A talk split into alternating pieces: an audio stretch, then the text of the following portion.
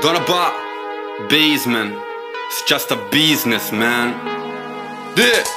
Uh.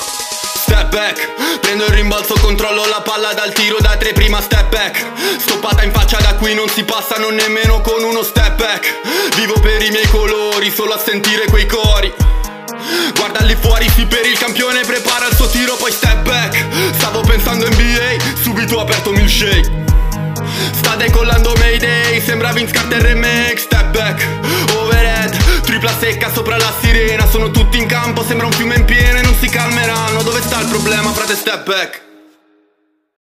Bentornati a NBA Milkshake, il podcast sul basket più bello del mondo con Davide Chinellato. E Riccardo Pratesi. In questa puntata Hot and Cold, le squadre che arrivano meglio e peggio all'inizio della stagione stanotte una italiana Brooklyn Golden State. E poi uno contro uno. Io e Riccardo non siamo d'accordo su un tema chi vincerà il titolo 2020-21 e poi i rumors tutto sugli ultimi rinnovi quelli che ci hanno convinto di più e di meno. Questo è NBA Milkshake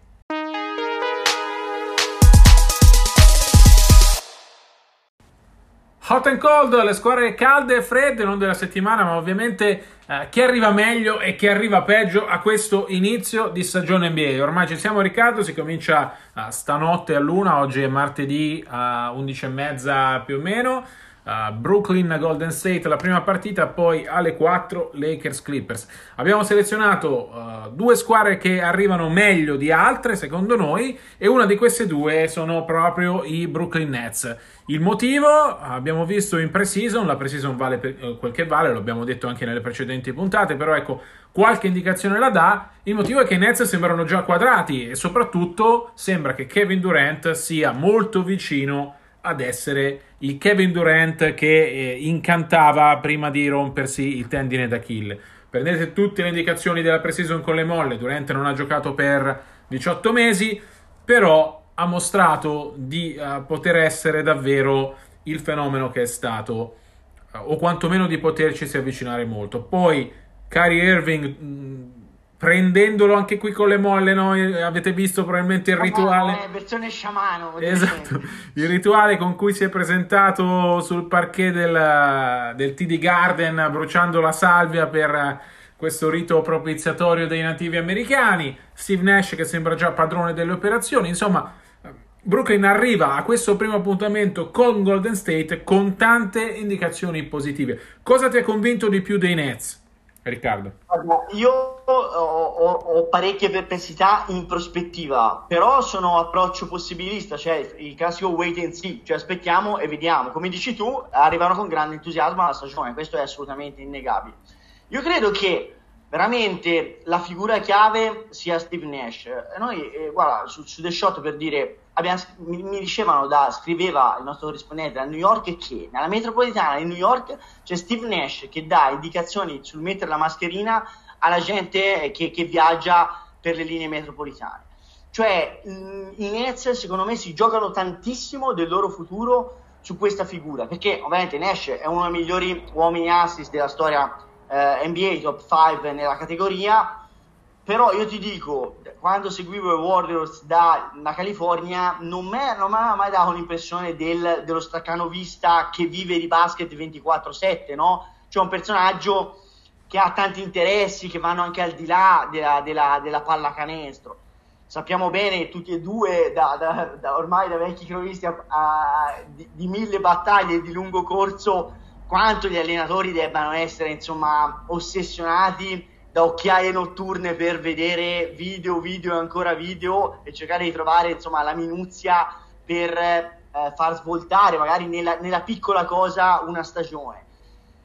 Ha da gestire in un mercato folle come quello di New York dove è tutto amplificato, una squadra con dei talento straordinario, ma se vogliamo dei casi umani non indifferenti, insomma è chiaro che Kevin Durant e eh, Kyrie Irving sono, hanno degli effetti collaterali non indifferenti e che sono innegabili. Jordan è un altro peperino, se vogliamo chiamarlo così, non indifferente.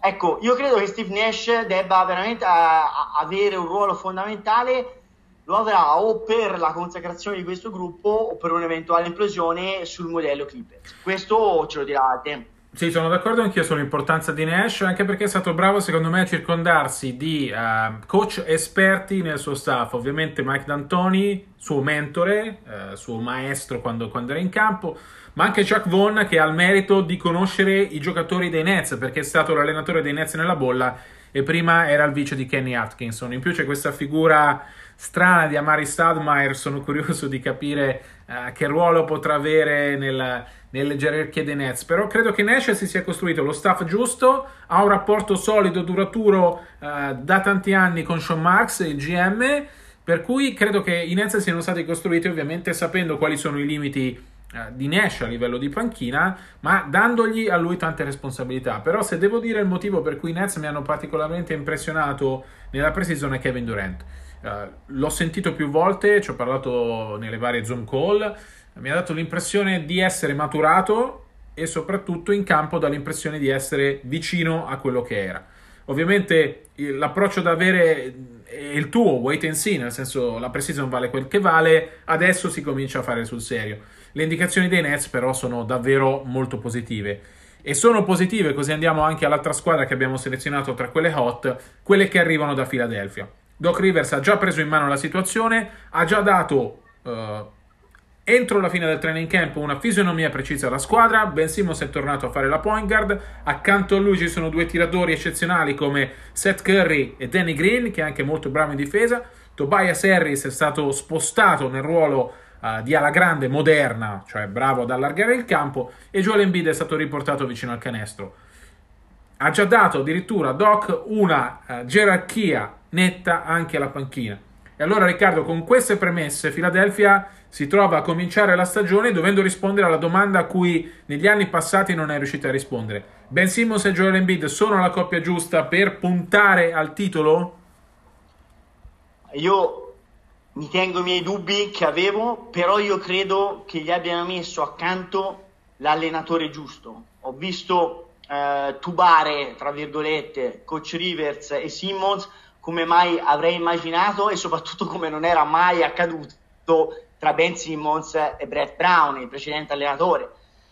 Se Simmons ha bisogno di fiducia con Morey che ha rifiutato la trade per Arden, insomma, suo vecchio pupillo, e Rivers che la, lo, lo, mette al centro del progetto, io credo che insomma, l'abbia trovata. Più di così l'ambiente non gli può dare. Adesso sta a lui fare il salto di qualità se lo farà e significa per forza questo salto di qualità passa da mettere su un tiro non dico affidabile ma quantomeno decente che gli dia una versatilità offensiva che gli consenta di non far troppo scopa in attacco con Embiid cioè di fare la differenza solo al ferro e quindi pestarsi inevitabilmente piedi ecco che allora se farà quel salto di qualità potranno giocare assieme altrimenti onestamente non sono loro la risposta alle ambizioni di una franchigia 76ers che punta comunque in alto. Altrimenti il futuro sembra scritto, cioè Ben Simmons che viene sacrificato per arrivare a James Harden. Questo magari è un tema di cui parleremo più avanti perché non credo che la telenovela Harden si esaurirà.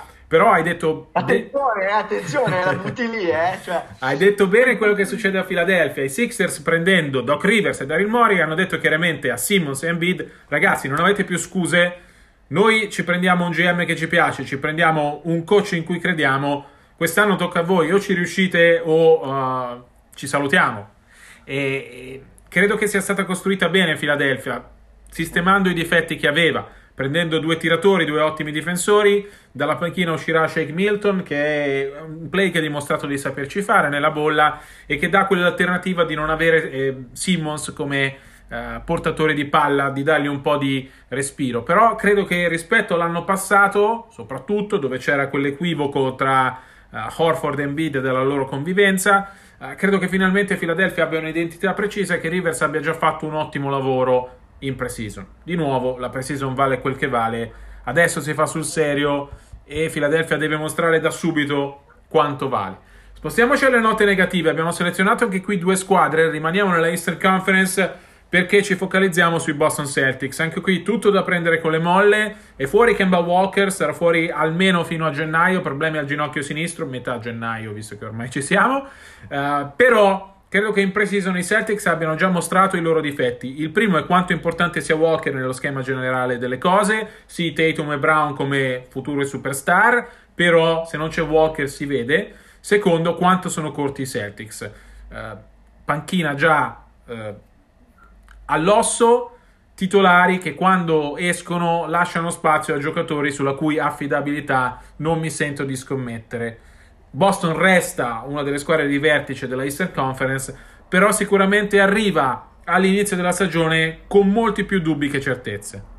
Un'altra occasione mancata, Davide, è l'ennesima secondo me. Io, io comunque a Boston una chance gliela do perché sono troppo ben allenati e hanno due giocatori di un livello giovani di un livello così elevato eh, Jalen Brown e Jason Tatum J&J la coppia J&J che si meritano comunque voglio dire un'apertura di credito però l'impressione è che vadano sempre vicini a poter fare quel salto di qualità e per, un mo- per una cosa o per un'altra in, sé, in fase di mercato manchi sempre forse il coraggio no? di fare quel qualcosa in più che forse servirebbe o l'opportunità, la capacità di cogliere l'attimo. Eh, Ainge ha fatto tante bellissime cose nel tempo, però poi gli manca sempre quell'ultimo centesimo per fare il dollaro, no? Fino a questo momento. Insomma, eh, secondo me Thompson è un po' pochino di, di rinforzo e se Walker eh, farà tribolare con quel ginocchio lui stesso e la franchigia, insomma, le, le ambizioni hanno secondo me un, un, potenziale meno elevato rispetto a quelle che sono le aspettative legittime di una fan base che non vede l'ora di rispondere ai Lakers, no? Cioè da Los Angeles hanno chiamato e da Boston la vecchia rivale non aspettano altro che rispondere.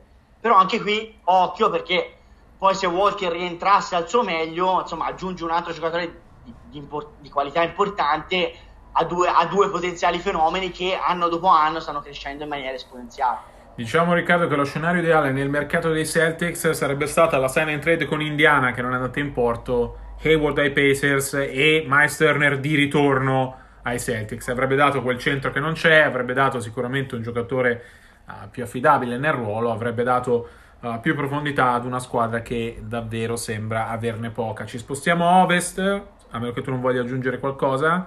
No, solo dire che hanno, hanno maturato comunque una trade exception particolarmente pingue. È chiaro che però poi va trasformata in qualcuno e, e non so se riusciranno a farlo nel corso di questa stagione. Perché sennò i tifosi dei Celtics ci bacchettano, eh sì, però non, ci, non dite le cose.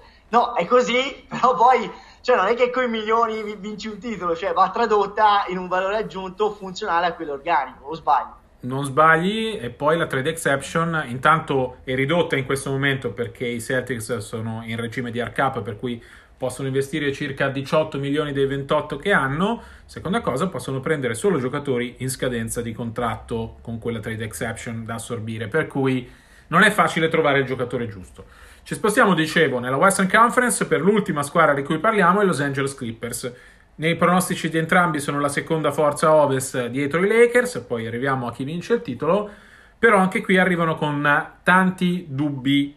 Eh, l'ultima cosa strana che ho visto fare i Clippers è il rinnovo di Luke Kennard, 4 anni, 64 milioni, un giocatore arrivato da un mese o poco più, eppure ha avuto questo maxi rinnovo. C'è la brutta not- la notizia da prendere così di Kawhi che ha detto la cosa uh, migliore che posso fare nell'off season è uscire dal contratto, non significa che me ne voglia andare o che voglia rimanere, è una questione matematica, poi ve la spieghiamo meglio dopo, però ecco, tra il dubbio Kawhi, qualche scelta discutibile di mercato, Morris e Kennard soprattutto, e le sconfitte in pre-season malissimo tra l'altro contro i Lakers, contro le riserve dei Lakers mentre i Clippers avevano i titolari, si arriva al derby di Los Angeles con i Lakers che si prenderanno l'anello e i Clippers che cominciano con l'obbligo di dover vincere, ma tante, forse troppe incertezze, no?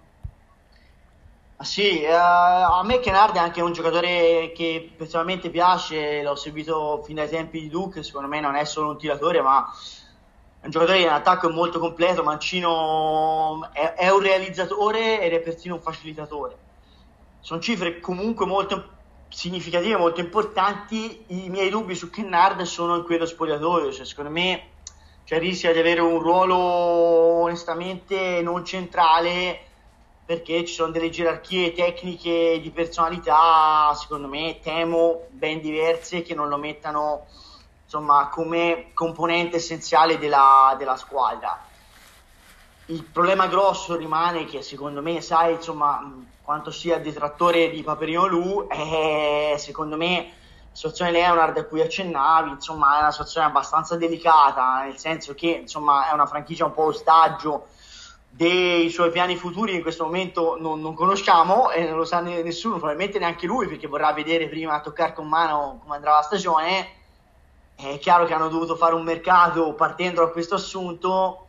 È chiaro che, insomma, abbiamo detto in passato, c'è uno spogliatoio che ha ancora insomma, delle mh, scorie di quanto è successo nella bolla di Orlando insomma, le incognite sono più delle certezze. Con questa premessa, insomma, Ibaka, eh, Batum stesso preso a, al minimo e Kennard in assoluto sono son, son buoni rinforzi. Il problema ecco, è che il cocktail, gli ingredienti messi tutti assieme insomma danno, danno tante, tante incognite in quel gusto lì c'è anche un retrogusto amaro ecco, di questo cocktail che potrebbe essere non riuscitissimo, non tanto per mancanza di talento, di ingredienti, ma perché gli ingredienti non si combinano per forza bene. Eh.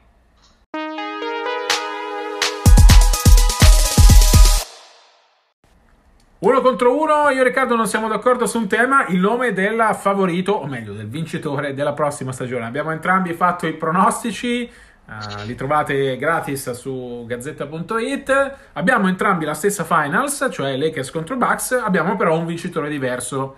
Allora, comincio io a dirvi perché ho scelto i Lakers come uh, campioni dell'NBA 2020-21. Il primo motivo è che ovviamente hanno di nuovo Anthony Davis e LeBron James, o LeBron James e Anthony Davis, la coppia più bella dell'NBA, l'ho dimostrato nella bolla due giocatori che ora sanno come si vince, LeBron lo sapeva da un pezzo, Anthony Davis l'ha, l'ha capito e saranno la guida di una squadra molto più forte dell'anno passato. Pelinka secondo me ha fatto il miglior mercato di tutta l'NBA, ha preso le due, riserve, le due migliori riserve dell'anno passato, Montresarella e Dennis Schroeder, li ha inserite in un gruppo di veterani in cui tutti conoscono il proprio ruolo, è una squadra più profonda, è una squadra che vive adesso sulla certezza di avere LeBron James e Anthony Davis per, almeno per le prossime tre stagioni, oltre anche a Kyle Kuzma, altro rinnovo uh, di questa finestra. È una squadra che si conosce, è una squadra che ha corretto i propri difetti, per cui li vedo uh, favoriti uh, per il titolo e li vedo capaci di partire piano Frank Vogel, LeBron James e tutto il mondo Lakers hanno detto che l'inizio di stagione sarà difficile anche per le poche vacanze che ci sono state, ma poi sbocciare nei playoff, come secondo me è successo nella bolla di Orlando, e arrivare a vincere. Riccardo, tu nelle finals invece Milwaukee eh, Lakers, vedi Milwaukee. Perché Milwaukee? Allora, fammi fare la premessa, i Lakers sono favoriti e infatti li ho messi anche, se parliamo di power ranking, li ho messi davanti a tutti, però io credo che questo possa essere l'anno di 2021, l'anno del greco, l'anno di Giannis Antetokounmpo. Uh, credo che Milwaukee si sia rinforzata molto, più di quanto uh, nell'immaginario collettivo uh, le si dia merito. arrivo a dirti che la mancata trade per Bogdanovic potrebbe non essere stata nemmeno questa tragedia che viene dipinta perché secondo me così Milwaukee è riuscita a puntellare un organico che altrimenti sarebbe stato estremamente corto in una stagione che sarà inevitabilmente toccata dal Covid, toccando tutti i ferri possibili, immaginabili, eh, avere una panchina più lunga e avere una connotazione di squadra difensiva resa possibile da aver puntellato quel roster può fare assolutamente la differenza come secondo me hanno dimostrato i Lakers negli ultimi playoff. Allora io ti dico, uno, un, un, quintetto difensivo con cui chiudere le partite, composto da Joe Holiday, eccellente difensore, ok? Torrey Craig, eccellente difensore, arrivato da Denver sotto silenzio, ma secondo me è un giocatore chiave dei successi di Denver anche nella ball. Middleton, ottimo difensore. Giannis, un mostro, il difensore dell'anno. Lopez, difensore perimetrale eh, interno eccellente che ha qualche problema sul perimetro, ma quando c'è da difendere sotto canestro sa fare la differenza, fa dei Bucks, secondo me rende i Bucks un quintetto, uh, una muraglia potenzialmente uh, ai playoff. Considerando che l'ambiente è rasserenato dal uh, rinnovo di contratto di Giannis, considerato che comunque secondo me avranno fatto tesoro delle, delle esperienze eh, e delle delusioni delle ultime due stagioni e che il greco ogni stagione ha dimostrato comunque di migliorare, parliamo di un ragazzo di 26 anni, cioè non parliamo di un giocatore di 35, ecco che dico che non mi stupirei che veramente potessero essere la squadra che finisce tra i coriandoli. Aggiungo che l'Est eh, è equilibrato, i Bucks partono secondo me favoriti, ma senza grande margine, però l'Ovest resta una giungla clamorosa, secondo me si fa sempre preferire tra le due conference, sia come punte, cioè insomma le squadre di Los Angeles, la stessa Denver, sia come profondità, insomma rischiano di rimanere fuori da playoff due di queste tre squadre, i Warriors, i Phoenix Suns e i New Orleans Pelicans, che sono squadre secondo me assolutamente di livello. Ecco che dico che insomma arrivare alle finals da Ovest per i Lakers non sarà, cioè ci arriveranno secondo me, ma potrebbero insomma dover spendere tante energie, LeBron andrà a giocarsi il titolo quando andrà per i 37 anni, ecco. E, e quindi eh, arrivo a dirti che i Bucks hanno una chance, secondo me, legittima. Credo abbastanza nei Bucks da averli dati alle finals, però penso che poi, una volta alle finals, con la struttura che avremo, che dovremmo avere, perché poi ieri parlando con il commissioner Silver il tema era non sappiamo quello che succederà, Uh, credo che comunque i Lakers partiranno favoriti proprio per l'esperienza che hanno. Per Bucks, per il gruppo Bucks intero saranno le prime finals e sappiamo tutti che alle finals uh, insomma bisogna conoscere l'ambiente dove si è, a meno che non ti chiami Michael Jordan e allora ne vinci, ne vinci 6 su 6. Vedremo, comunque sarà sicuramente una stagione interessante.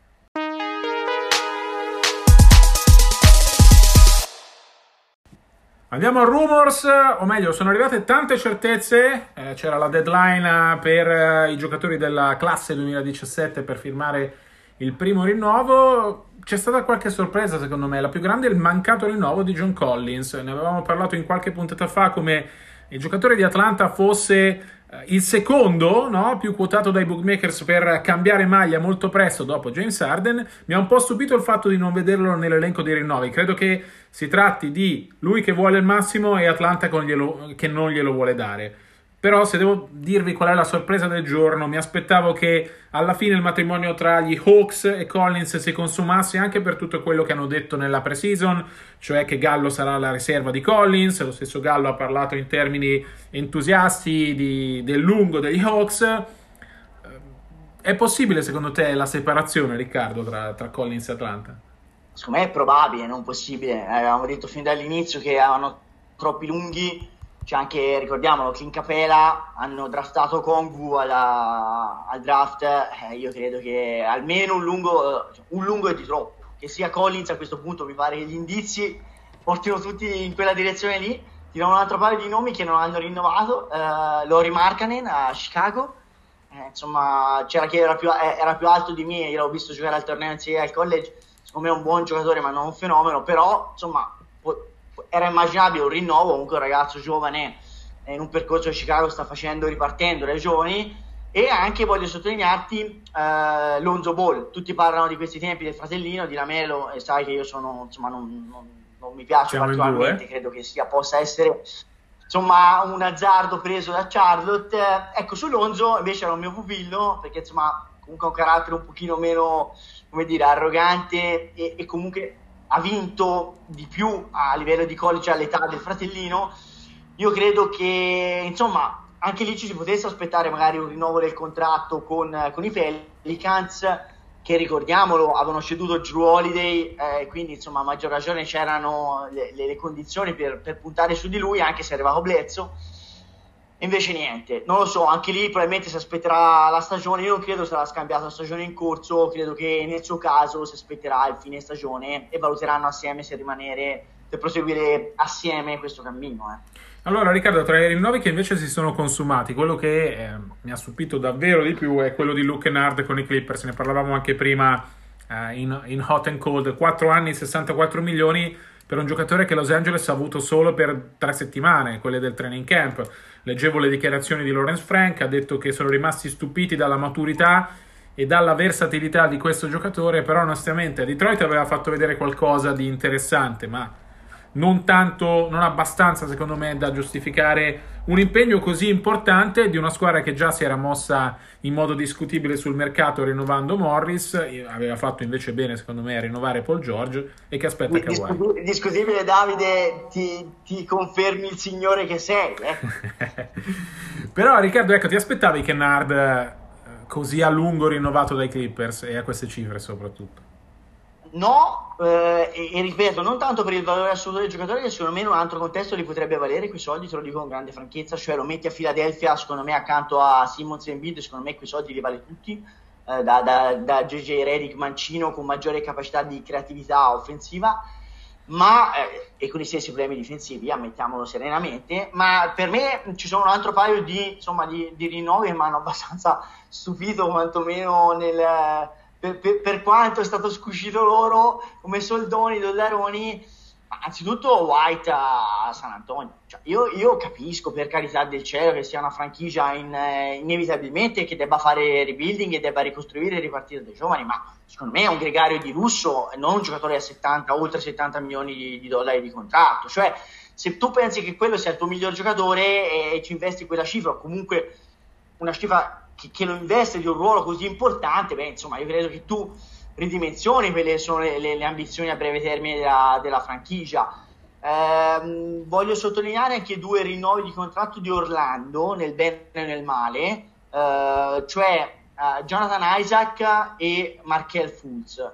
Allora, Jonathan Isaac è un mio pupillo, secondo me Isaac è un giocatore dal talento cristallino straordinario purtroppo è reduce da due infortuni back to back eh, clamorosi. Secondo me vale tranquillamente 20 milioni l'anno, anche di più sano. Ecco, bisogna vedere se sarà sano. Eh, questo io, insomma, io glielo auguro di cuore. Eh, ragazzo di grande fede, è venuto, era tra quelli che è venuto da, dal Papa, tra l'altro sì. a, di recente in Italia. Eh, come talento non si discute, ripeto, sono tanti soldi per un giocatore reduce da un'operazione back to back, però ripeto, Mm, sul valore assoluto secondo me vale anche di più. Su Fulz ho invece molte più perplessità. Preso molto meno ma ha preso 15 milioni di dollari l'anno circa e, e, insomma sono tanti soldi. Per un giocatore che è stato un ovvio basta a Filadelfia secondo me mh, mm, avevo avuto l'occasione di parlarci per Gazzetta prima di entrare nella bolla insomma aveva detto lui ovviamente viveva a Orlando e tra l'altro la mamma gli aveva preparato le coperte e gli snack da portare nella bolla ecco cioè non mi ha dato l'impressione esattamente del genere della lampada, uno che ha questo tipo di approccio, continua ad avere questa meccanica di titolo assurda e secondo me dei problemi di letture e di maturità enormi. È chiaro che in questa NBA 15 milioni l'anno non è tantissimo, però secondo me, visto anche che hanno draftato con Anthony, è comunque troppo. C'è un ultimo rinnovo di cui voglio parlare prima di chiudere, Kyle Kuzma, 3 uh, anni, 40 milioni, la certezza che i Lakers avranno sotto contratto LeBron James, Anthony Davis, Kyle Kuzma, vale quel che vale, però insomma vedremo come maturerà fino almeno al 2023. Una bella iniezione di fiducia per un giocatore che secondo me è stata la nota negativa nella bolla, che però ha evidentemente convinto per il potenziale. Credo che Kuzma in questa stagione debba dimostrare di meritarsi eh, tanta fiducia, ovviamente i soldi che ha preso non, non sono uh, enormi, però uh, credo che questo sia l'anno in cui deve dimostrare di valerli. Tra l'altro tutti questi giocatori che hanno rinnovato non sono scambiabili, per cui, almeno per questa stagione, per cui vuol dire che resteranno dove sono.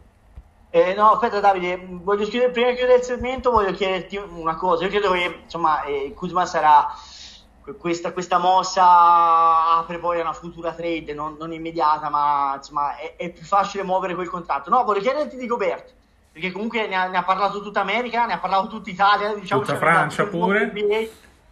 Dimmi che ne pensi. 5 anni, 205 milioni non sono il valore di Rudy Gobert, credo sia un eccellente difensore, ma con un gioco molto limitato, non ha mostrato il gioco offensivo che secondo me serve eh, per essere un max player in una situazione come Utah. Credo però che i Jets abbiano fatto questa valutazione. Siamo più forti con Gobert e dobbiamo pagarlo così tanto per tenerlo perché non riusciamo a convincere free agent a venire qui di quanto uh, saremmo senza di lui e quindi alla fine hanno ceduto alle sue richieste sposando lui e Mitchell e facendo di fatto la pace di quella frattura che si era aperta quando si è rotta l'NBA.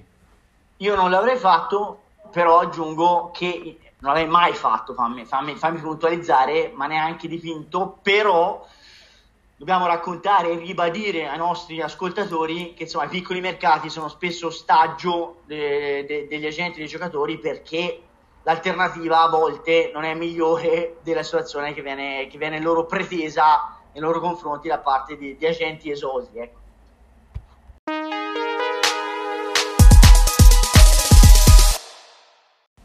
Si chiude qui la puntata numero 7 della terza stagione di NBA Milkshake. Noi vi ricordiamo che per tutte le informazioni, sia le breaking news che gli approfondimenti, seguiteci sui nostri account social, in particolare su Twitter, at di Chinellato, at rprat75. Vi ricordo che le musiche sono una coproduzione tra Groove Frequency e Donna Ba. E vi do appuntamento come sempre a martedì prossimo. Stanotte ragazzi si inizia. A presto e buona NBA.